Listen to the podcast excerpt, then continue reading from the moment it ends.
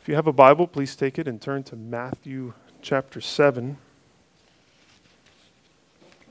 Matthew 7. And as you turn there, let me try and help us see where these verses that we're going to be looking at today and in the next couple of weeks fit into the Sermon on the Mount as a whole.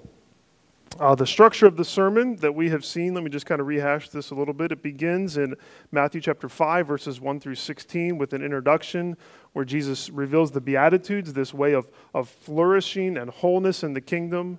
And he calls us then to be salt and light in our world.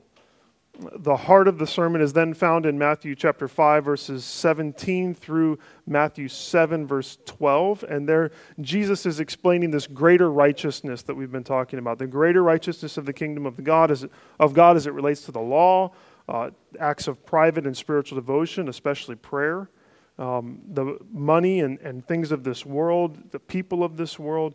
And last week he summarized this greatest righteousness with that commandment, the golden rule do to others what you would have them do to you, stating that this command is the law and the prophets.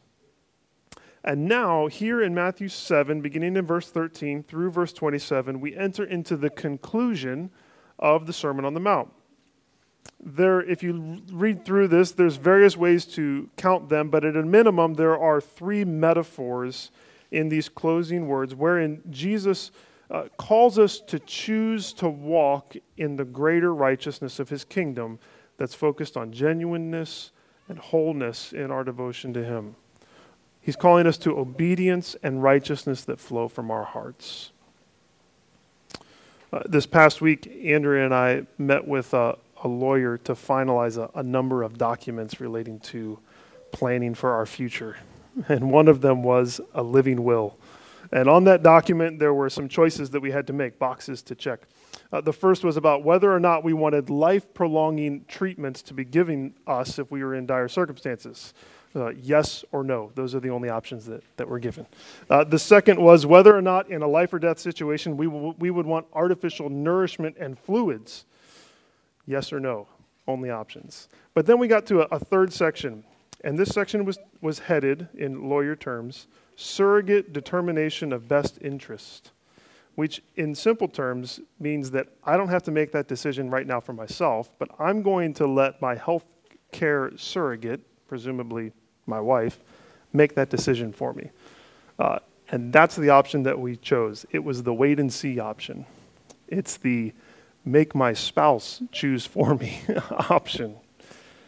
Here at the end of the Sermon on the Mount, Jesus offers us no wait and see option with regards to the greater righteousness of the kingdom. Rather, he calls us to make a decision. His, his words remind us of those words of Moses that we read from Deuteronomy 30 choose this day life or death. We might also think about Joshua speaking to the Israelites after they had occupied the land of Canaan. You remember he cries out. He says, Choose this day whom you will serve, whether the gods your father served in the region beyond the river or the gods of the Amorites in whose land you dwell. But as for me and my house, we will serve the Lord. Joshua made a choice. And so too, Jesus says to all who hear his words, Choose who you will serve. Decide if you are going to walk in the ways of the kingdom or if you are going to if you're going to listen to and walk in the ways of the false teachers who focus just on public displays of righteousness. He makes it clear in the words of R.T. France that this sermon is not to be admired but obeyed. Today we're going to consider the first two metaphors in verses 13 through 23 where jesus instructs we who are his followers in this way. He says walk down the narrow path that leads to life Walk down the narrow path that leads to life and beware of false prophets who would misguide you. Walk down the narrow path that leads to life, and as you're walking, beware of false prophets who would misguide you. Now, we're going to need to unpack that, aren't we? What is, what is the narrow path? And who are the false prophets? And what are they teaching? Uh, my hope for this sermon is to answer those questions, and in doing so, to, to fill us with a, a resolve and with the wisdom that we need to, to make this choice and to choose to walk down the narrow path that leads to life and beware of false prophets who would misguide us. So, with that big idea in mind, let's read Jesus' words in Matthew 7, beginning in verse 13 through verse 23. Jesus says, Enter by the narrow gate, for the gate is wide, and the way is easy that leads to destruction, and those who enter by it are many. For the gate is narrow, and the way is hard that leads to life, and those who find it are few. Beware of false prophets who come to you in sheep's clothing, but inwardly are ravenous wolves. You will recognize them by their fruits. Are grapes gathered from thorn bushes or figs from thistles? So every healthy tree bears good fruit, but the diseased tree bears bad fruit. A healthy tree cannot bear bad fruit, nor can a diseased tree bear good fruit. Every tree that does not bear good fruit is cut down and thrown into the fire. Thus, you will recognize them by their fruits. Not everyone who says to me, Lord, Lord, will enter the kingdom of heaven, but the one who does the will of my Father who is in heaven. On that day, many will say to me, Lord, Lord, did we not prophesy in your name, and cast out demons in your name, and do many mighty works in your name? And then will I declare to them, I never knew you. Depart from me you workers of lawlessness. As we seek to follow Jesus' command to walk down the narrow path that leads to life and beware of false prophets who would misguide us, let's look first in verses 13 through 14 at two paths to travel. Very simple illustration two paths to travel. Uh, Jesus gives us the image of, of two gates and two paths. I want to describe those. Kids, I think on your paper, if you've got it, there's a spot to draw a picture of these two different paths with these two different gates at the front. That might be a good way to think about this passage. So here's what they look like. The first gate is wide. Uh, many people can walk through it very easily. The, the path that lays beyond it is easy and it's roomy. And seemingly because it's wide and it's easy, there are many people who go through that gate and travel that path. But there's one problem its destination is destruction. In contrast, we see a different path, one with a, a, very narrow gate. It's not a simple path to enter into, nor is it an easy road to travel. It's, it's hard, Jesus says. And because of that, there are few people who travel along this path. But if they would, then they would find out that its, its destination is life. It's this second path that, that Jesus commands us to enter through and to travel. And given that, that we know that the other path leads to destruction, then we would think that entering through the narrow gate is kind of a no brainer. Of course, we're going to make that choice.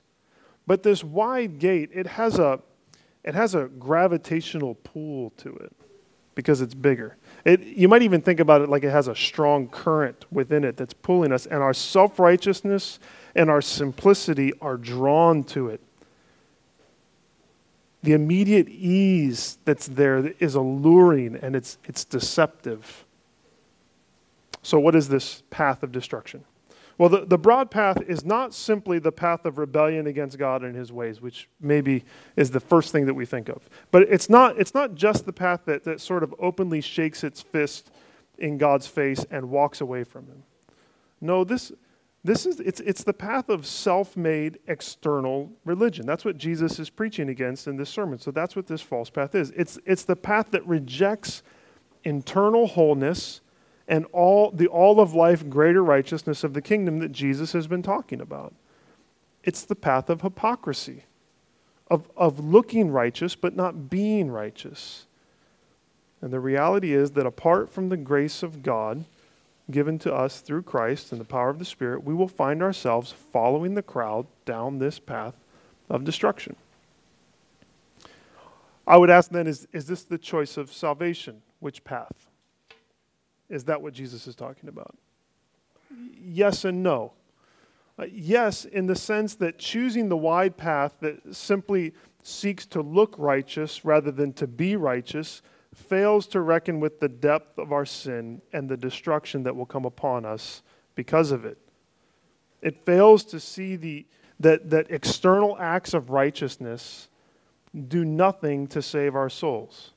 And so the, the good news of Jesus calls us to recognize that all our righteousness is like filthy rags. All our righteousness is like filthy rags. And we cannot do anything to come to Christ. We have to admit that we cannot and we will not be able to walk the narrow path that leads to life in our own strength. Rather, Jesus, who lived with perfect wholeness and who was completely righteous, has died for our unrighteousness and our false righteousness. And when we confess our sins, He offers us forgiveness and He offers us His perfect righteousness, which is the only way that we will ever know the blessing of eternal life that's found on this narrow path. Now, when we respond to the gospel message with repentance and faith, Jesus gives us a, a new heart so that we long to walk in the greater righteousness that he's been describing. And by his indwelling spirit, he enables us to choose this this path of wholeness that brings true joy and true life. And in that way, the choice of paths is not the moment of salvation, but rather it's the daily decision to walk in humility, to walk in repentance and faith down the narrow path that leads to life. It is, it is the spirit enabled decision that we make moment by moment to walk in wholeness of heart and in the greater internal righteousness that Jesus has been talking about here in the Sermon on the Mount. So the choice that the child of God faces at this, this sort of fork in the road is will I follow the path of true righteousness or will I follow the path of false external righteousness? Will I live as a true child of God or will I just pretend like I'm one? Now, that's a hard choice as it is, but what makes it even harder is that there are those who want to deceive us and lead us onto the wide path. We might imagine, if you're thinking about your picture of these two paths, you might imagine that there's individuals standing at each of these gates, almost like Lady Wisdom and Lady Folly in Proverbs 9, if you remember them. And they're calling out to us to come to their house, come down my path. And so we see in verses 15 through 23 two kinds of prophets with two kinds of fruit. We saw just we saw in verses 13 through 14 two um, two paths to travel, and here we see two kinds of prophets with two kinds of fruit. Verse 13 commands us, it's a command enter by the narrow gate. And here in verse 15, Jesus tells us, beware of false prophets. Now, a prophet is anyone who claims to speak for God, who, who says that their words are in line with, with God's commands. The specific nature of the false prophets mentioned here, again, has to do with the way that they speak truths about God's law, but call people to outward religiosity that fails to change the heart. As Jesus describes them, he, he tells us that they are deceptive, but also that they will be exposed. I want to think on those two ideas. They are deceptive and they will be exposed. So, first, they are deceptive these, these false prophets. They are deceptive. Jesus describes their deception in various ways. He talks about what they look like, what they say, and what they do. They are deceptive in what they look like, what they say, and what they do. First, they look like sheep. Not because they are sheep, but because they wear sheep's clothing. in actuality, what are they? They're wolves. They want to devour the sheep. Now, across the centuries, I think you could say that this might actually refer to the way that someone dresses, some sort of religious clothing. They, they look like they are religious.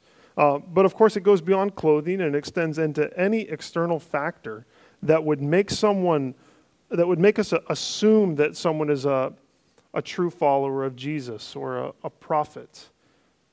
It could be something like maybe they attend church every week or maybe they have a Christian fish on their bumper, you know.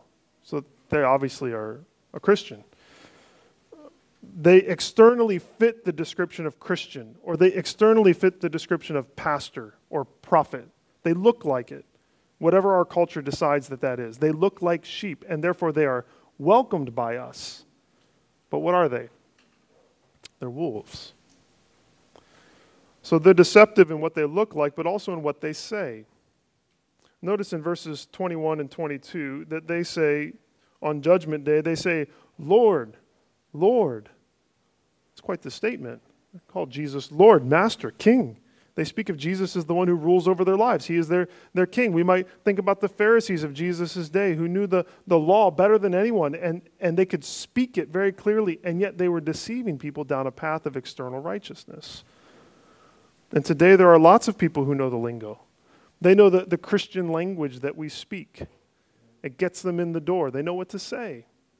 There are many false prophets who have figured out our phrases or what, what to say uh, to kind of slip into their deceptive teaching that gives their teaching the ring of truth. They speak of Jesus as King and Lord, but they're really only interested in their own rule, their own power over people.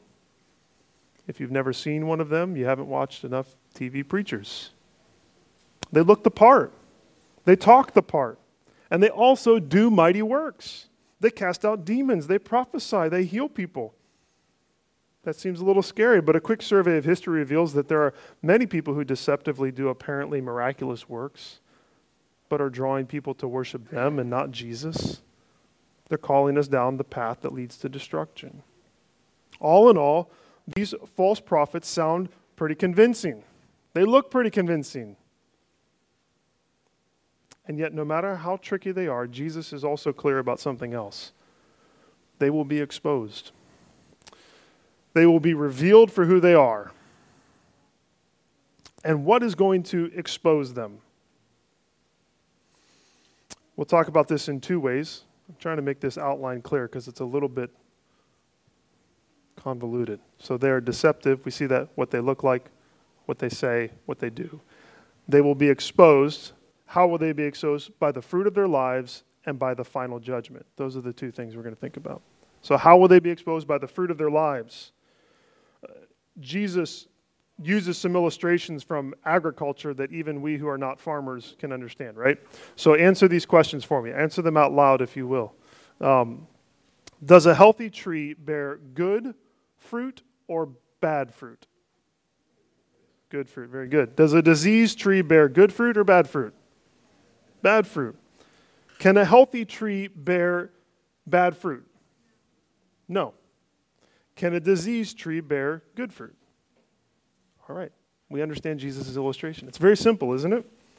So the, the point then is that while these teachers are deceptive and they look like they're genuine, if we have eyes to see, we're going to find out that the fruit of their lives exposes who they really are on the inside.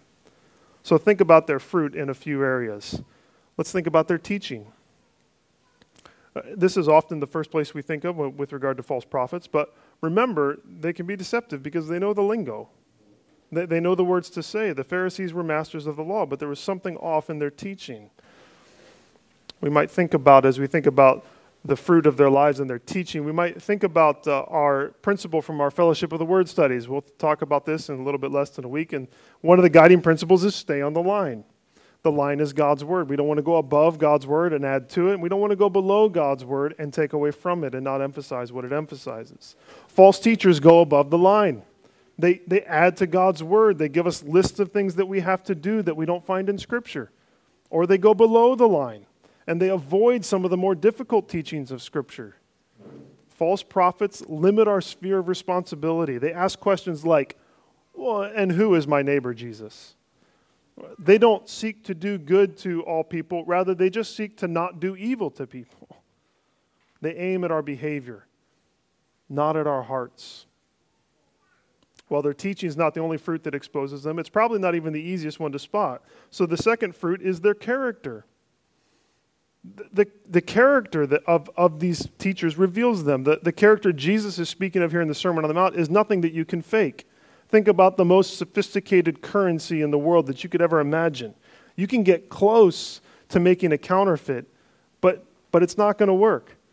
And the true righteousness of this sermon is only a fruit of the gospel and the Spirit working in us. You can't fake it. In fact, we might look at the fruit of the Spirit in Galatians 5 as a, a good list of the kind of character that's found in true prophets and true followers of Jesus. Are those who would lead us people who are marked by love? Joy, peace, patience, kindness, goodness, faithfulness, gentleness, and self control. If they're marked by those things, then pro- they, there's a good chance they're not false prophets. But if they're the opposite, there's someone we should avoid. Now, given that high bar, I think we should add one more fruit of character, and it's the fruit of repentance. The follower of Jesus doesn't walk in perfection, but she or he quickly repents after failing.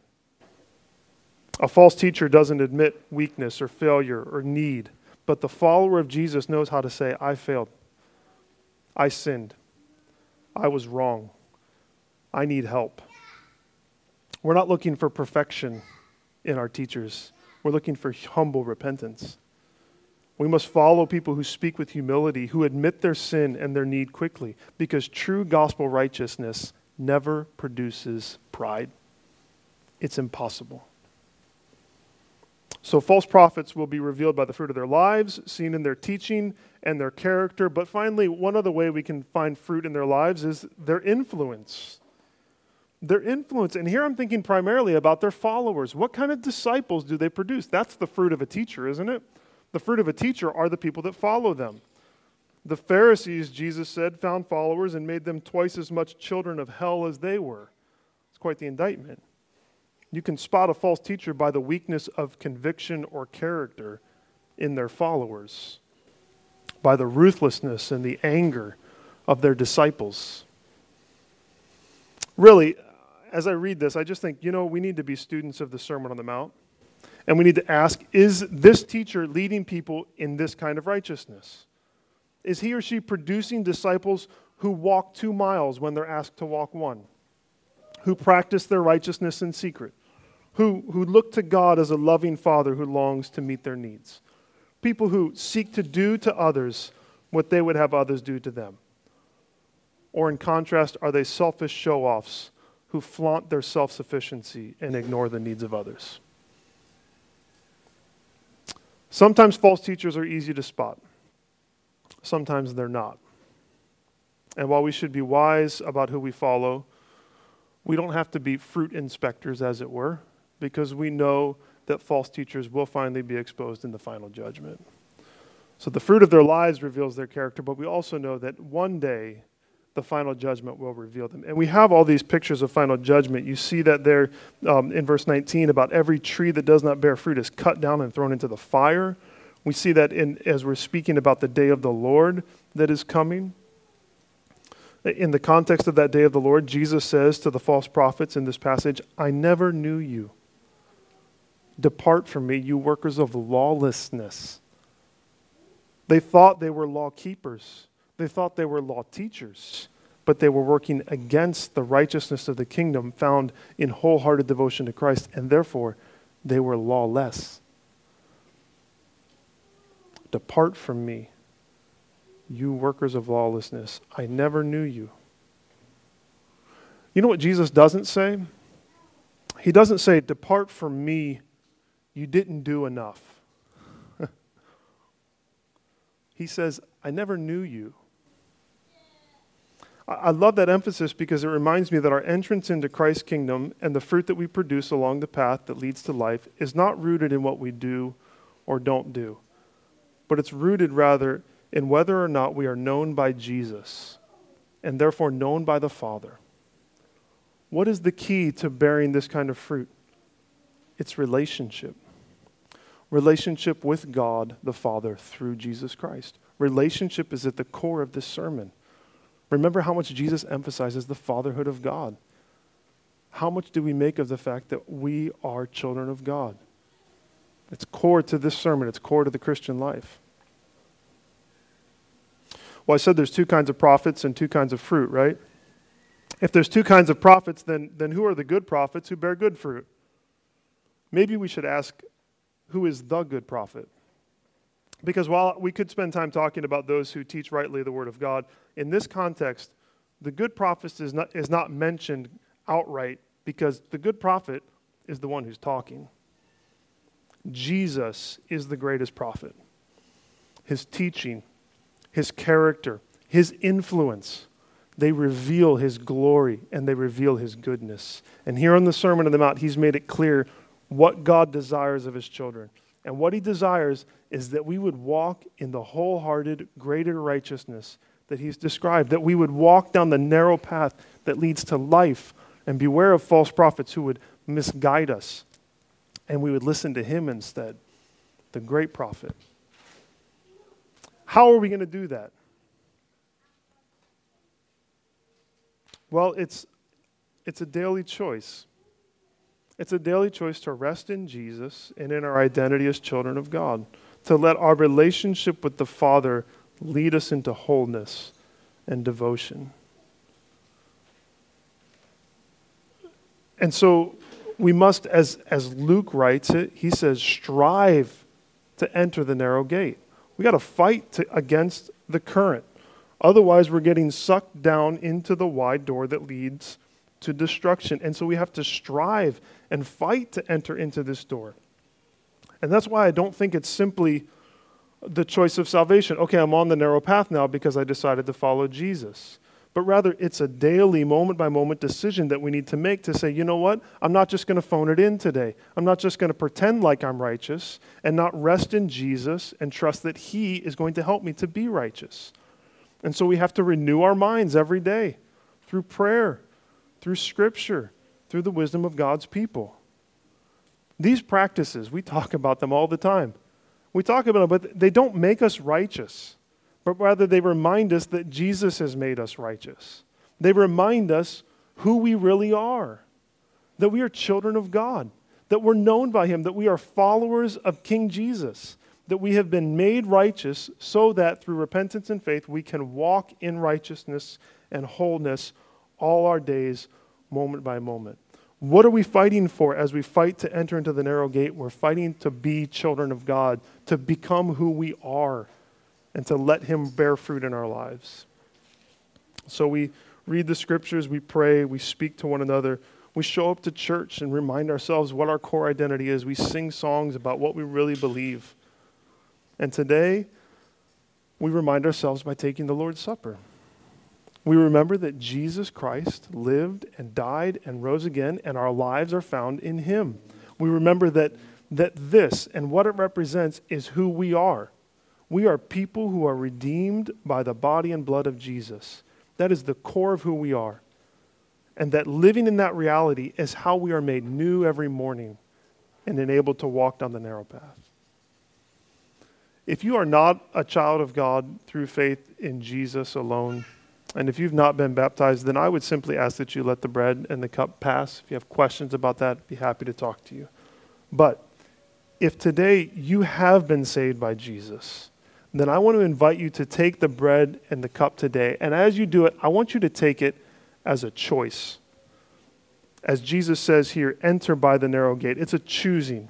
And I want you to take it as a choice. And as we take the Lord's Supper together, that we would say, I choose I choose right now, and I choose to keep choosing for the rest of my, of my days to walk down the narrow path that leads to life and to live in the wholeness and the flourishing of Jesus' kingdom ways. I reject simple external righteousness that tries to make me look good. I reject false religion and instead true, choose wholeness and genuineness, this life of flourishing that Jesus calls me to, that's honest, that's filled with repentance and faith all my days.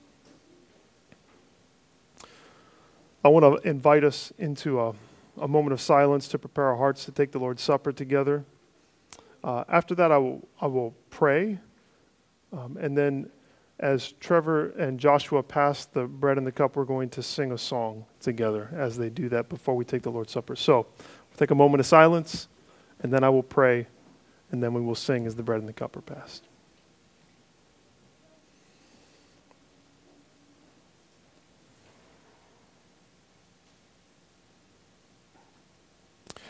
Father, we thank you that Jesus has done for us what we could not do for ourselves, that he has lived the life of righteousness, that he has died to pay the penalty for our sin.